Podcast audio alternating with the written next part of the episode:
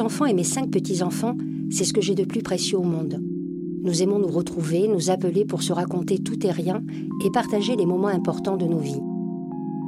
Quand nous avons appris qu'à 16 ans, ma fille aînée souffrait d'une maladie rare, puis qu'à 19 ans, elle s'est retrouvée en réanimation avec un pronostic vital engagé, j'aurais donné ma vie en échange de la sienne. Heureusement, nous avons en France des soignants incroyables qui ont mis tout en œuvre pour la sortir de cette impasse. Je suis Sophie Baquer et vous écoutez un nouvel épisode de Cliché, un podcast de la Croix-Rouge française et de Louis Média. Vous allez entendre les témoignages de personnes migrantes, leur vécu, leur parcours, leur combat au cœur de la crise ukrainienne. Tous les jours, des volontaires et des salariés de la Croix-Rouge française, dont vous entendrez les témoignages, sont présents pour les accueillir, les accompagner, les soutenir, les orienter. Dans cet épisode, nous découvrons l'histoire d'Oksana et Vladimir. Depuis le début du conflit en Ukraine, ils ont pu se réfugier avec leurs enfants et leurs parents chez des amis ukrainiens installés depuis près de 30 ans dans Lyon, en Bourgogne. Vladimir, en tant que père de trois enfants, était autorisé à quitter l'Ukraine. Avec sa femme Oksana, il voulait s'assurer que leur fille gravement malade et leurs parents âgés pourraient être soignés et mis à l'abri. Si on m'avait demandé il y a dix ans si la Russie allait attaquer l'Ukraine ou non, j'aurais dit bien sûr que non, c'est de la folie. Mais en analysant les dix dernières années, j'ai changé d'avis. Et euh, au contraire, il me semble maintenant que c'était inévitable. Les événements récents nous laissaient penser que oui, il était probable que la Russie nous attaquerait, mais il était encore difficile d'y croire.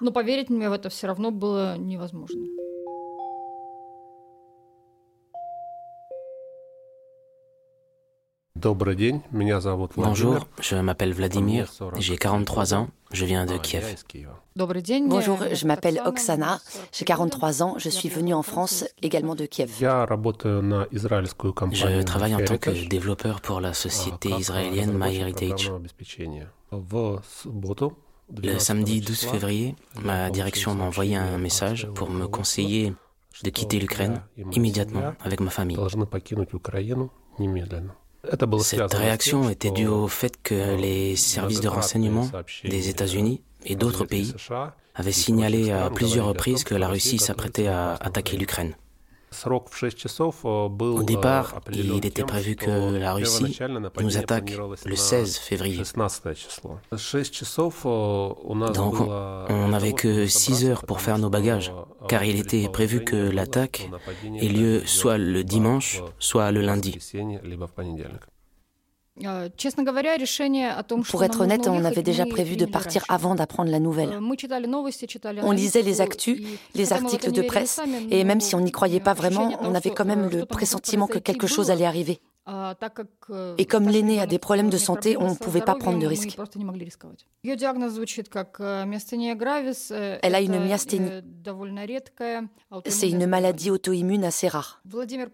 Vladimir a appelé son ami d'enfance, Eugène, qui nous a invités chez lui sans hésiter. On voyait ce séjour plutôt comme des petites vacances. malheureusement, il y avait des restrictions liées au Covid, et à ce moment-là, on ne pouvait pas aller en France car notre fille aînée n'était pas vaccinée.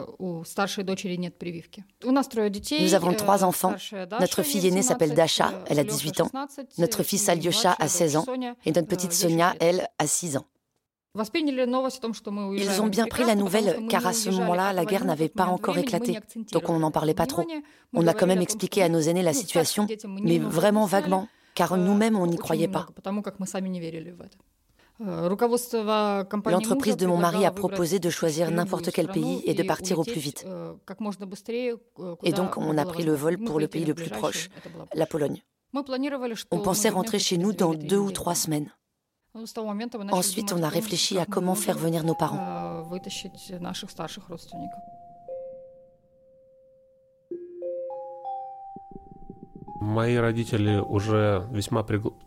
Mes parents sont déjà assez âgés. Mon père a déjà eu un AVC et une crise cardiaque. Donc il était très important de les évacuer de l'Ukraine pour qu'on puisse leur procurer les médicaments nécessaires.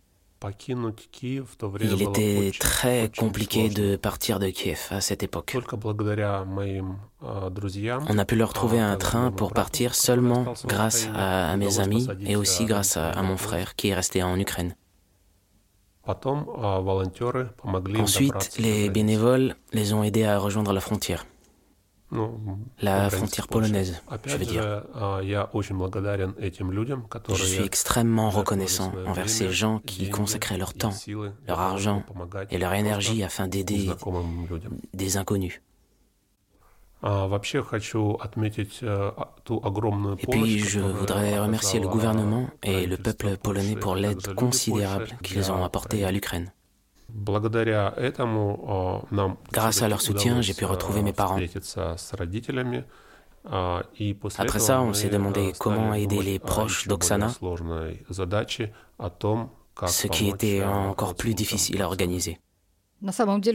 En effet, il me reste seulement mon oncle. Il a passé la plupart de sa vie à Kharkiv et il venait rarement nous rendre visite. Il passait presque tout son temps chez lui. Donc il n'avait pas l'intention d'aller où que ce soit. Il m'a assuré qu'il était parfaitement en sécurité, qu'il se trouvait à proximité des abris anti-bombes et que rien ne pouvait lui arriver. Ça a été très compliqué de le sortir de là. Heureusement, on a réussi. Le mari de mon ami l'a conduit à la gare. Kharkiv était bombardé. Il n'y avait pas de siège arrière dans la voiture. Il était assis par terre. Quelques heures plus tard, il a pu monter dans le train et il lui a fallu 21 heures pour venir ici. Il est resté debout pendant tout le voyage. Il en avait pour 12 heures pour passer la frontière polonaise. En plus, la nuit, il faisait un froid glacial. 12 heures plus tard, il l'a enfin passé et ensuite, il nous a rejoints. Quelques jours après s'être tous retrouvés, notre contrat de location en Pologne э, touchait à sa fin. La France a allégé les restrictions d'entrée sur le territoire concernant le Covid. Nous nous sommes tous rassemblés et avons décidé d'accepter la proposition d'Olena et Eugène de venir chez eux en France. On est arrivé à Avalon. Э, Avant de venir ici, on avait seulement vaguement entendu parler de cette ville. On ne la connaissait pratiquement pas. Э, on avait juste nos amis qui vivaient là-bas. Quand on est arrivé à Vallon, la beauté de la nature environnante nous a frappés. Les paysages ici sont époustouflants et l'air est incroyablement pur. Nous venons de Kiev, qui compte plus de 6 millions d'habitants. Donc, à notre arrivée ici, on s'est senti comme dans un conte de fées.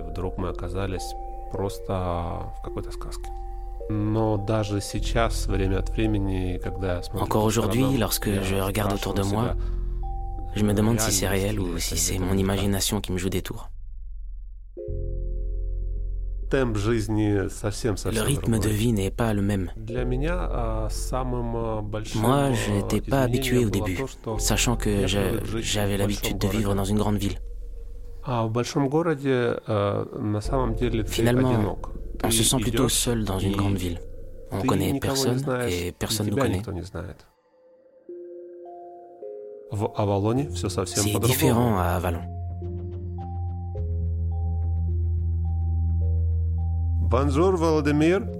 Il y a des gens qui me disent bonjour Vladimir, il y en a qui me disent privet Vladimir, j'essaye de me rappeler qui c'est. Je n'arrive toujours pas à croire que je me promène dans une ville vieille de plusieurs siècles. On ne trouve pas ça en Ukraine. Parfois, j'ai l'impression d'être un personnage dans un livre fantastique.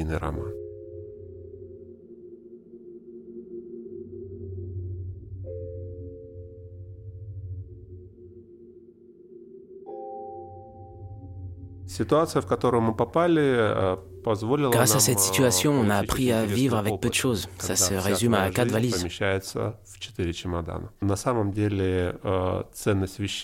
La valeur des choses est souvent surestimée.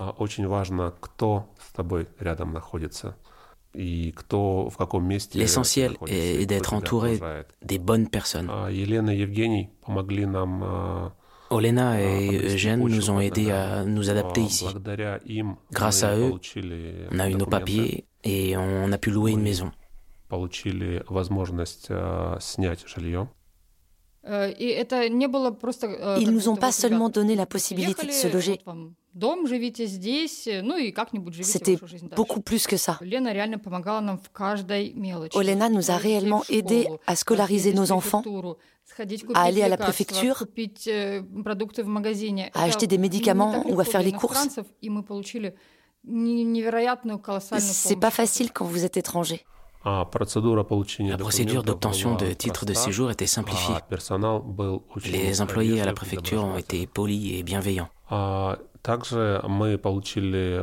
On a touché aussi des aides de la part de l'État français. On a presque 1500 euros ce mois-ci pour notre famille de 8 personnes. Pour l'Ukraine, c'est beaucoup d'argent. Ici, ça suffit pour se nourrir, même se procurer quelques vêtements. Le plus gros problème, c'est le loyer.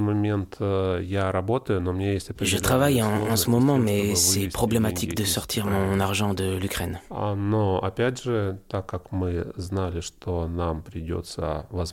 savait qu'on allait s'installer quelque temps à l'étranger, donc on a utilisé nos économies. Je ne sais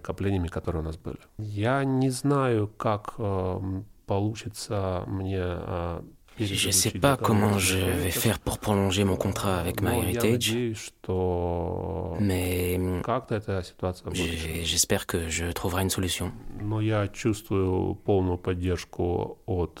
Je sens que mon entreprise me soutient. Ils sont en train de, de chercher une solution pour moi en ce moment. Euh, je, je, travaille pour une société ukrainienne. Nous avons un centre de formation ainsi qu'un service informatique composé de développeurs. Notre déménagement n'a pratiquement pas affecté mon travail. En soi, je peux toujours travailler à distance depuis la France. Par contre, avec la guerre, les choses se sont dégradées dans mon entreprise, car les clients ne veulent plus nous confier de projets. Je, je, les comprends parfaitement, parce que nos salariés risquent d'être mobilisés dans l'armée à, à tout moment, et du coup, ils partiront accomplir leurs devoirs. Des problèmes de connexion peuvent aussi arriver Évidemment, dans cette situation instable, les clients ne veulent pas prendre de risques.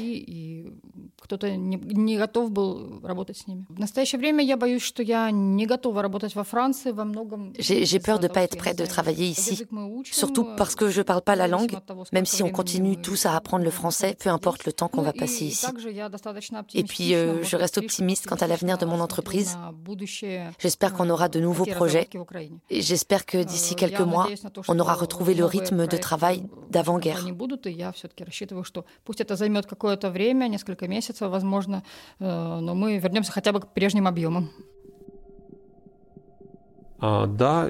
Oui, on a du mal côté professionnel, mais je suis sûr que c'est temporaire.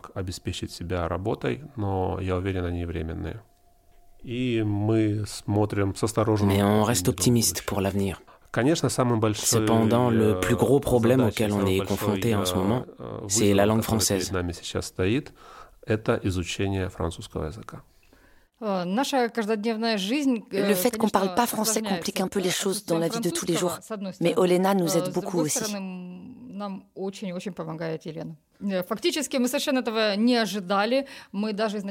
On ne s'attendait même pas à ce que nos enfants puissent être scolarisés en France puisqu'ils ne parlent pas du tout français. Et pourtant, grâce à notre amie Olena, à peu près une semaine plus tard, nos enfants ont commencé à aller à l'école. La plus jeune en CP et notre fils Alexei au lycée Jeanne d'Arc. Alexei пошел в девятый класс лицея имени Жанны d'Arc. Nos enfants sont scolarisés ici dans les écoles catholiques privées. C'est totalement gratuit pour nous. Nos enfants ont été acceptés là-bas. Ils mangent à la cantine. On leur a fourni tout ce dont ils avaient besoin. Je ne trouve pas de mots pour exprimer notre gratitude. On a de la chance, la petite sait parler un peu anglais. Ça l'aide pour communiquer avec les profs. De son côté aussi, grâce à l'anglais, notre fils a pu se trouver des amis. Au début, j'avais peur de scolariser mon enfant dans une école étrangère où elle ne comprendrait rien et ne pourrait pas parler avec ses camarades. Maintenant, ça fait déjà presque deux mois qu'elle va à l'école et je suis surprise d'apprendre qu'elle a pu se faire des amis. Elle joue avec d'autres filles, elles se prennent dans les bras à la sortie des classes, tout ça sans parler la langue. Bien sûr qu'on essaye d'apprendre à la maison, mais elle se débrouille quand même. Elle arrive à trouver un moyen pour communiquer, peut-être avec des gestes aussi. En tout cas, d'autres filles se sont montrées ouvertes en l'acceptant comme l'une d'entre elles, et c'est magnifique. Dasha est étudiante en première année de fac. Elle continue ses études en Ukraine à distance. On commence tout juste son traitement, mais on a de grands espoirs qu'on puisse la soigner et l'aider dans son état.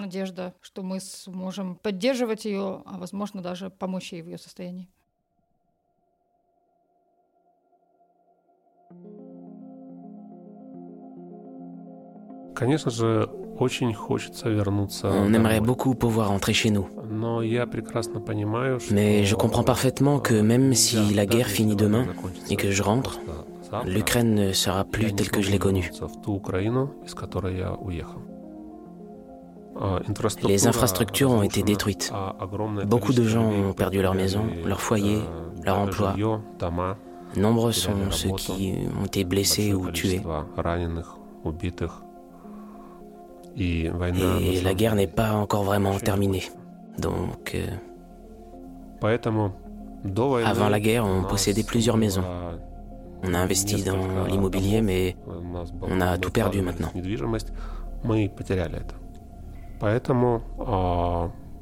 Donc je pense que nous devrions envisager l'avenir ici, en France, à court et à moyen terme.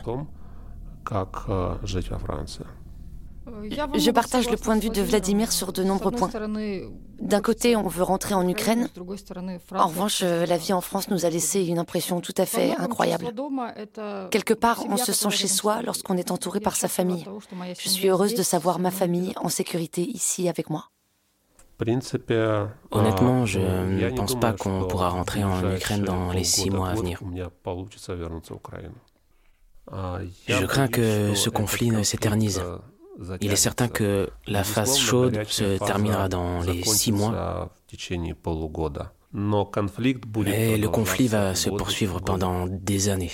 Je suis à peu près d'accord avec Vladimir. En Ukraine, on ne peut malheureusement pas s'éloigner de la politique. On s'y intéresse de plus en plus. Mais je, je, crains que tant que la Russie aura la capacité financière de mener cette guerre, elle le fera. Je me demande si, en tant qu'Ukrainienne, j'en fais assez. En fait, je, suis née en Union soviétique et j'y ai vécu pendant de nombreuses années. Et même si ma famille avait des idées dissidentes, nous étions encore très influencés par la propagande soviétique. Pendant des années et des années, j'ai dû beaucoup lire, réfléchir et analyser pour devenir ukrainienne. Je suis très fière du peuple ukrainien et je me demande si je peux me considérer ukrainienne, sachant que je suis ici et pas là-bas en ce moment. Je voudrais ajouter que je ressens une grande amertume face à l'irresponsabilité, la futilité, tout simplement les mauvaises décisions prises par des dirigeants ukrainiens qui ont rendu cette guerre possible.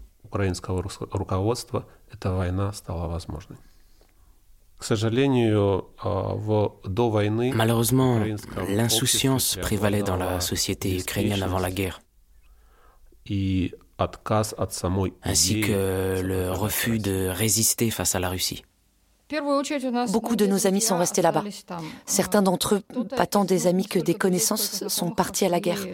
Et bien sûr, je ressens une certaine anxiété, de la tristesse et beaucoup d'autres émotions. Le sentiment principal reste la fierté envers les Ukrainiens qui repoussent ce fléau depuis si longtemps. Je voudrais également dire que les personnes qui viennent d'Ukraine sont soumises à un grand stress.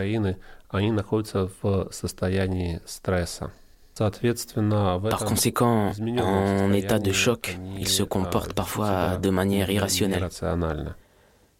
Э, et cela rend le travail des bénévoles et des gens qui les soutiennent encore plus difficile. Je tiens donc à exprimer une fois de plus mon immense gratitude aux personnes d'Ukraine, de Pologne, de France qui nous ont soutenus, et un grand merci à Olena et Eugène qui nous aident, nous ont aidés et nous aident encore.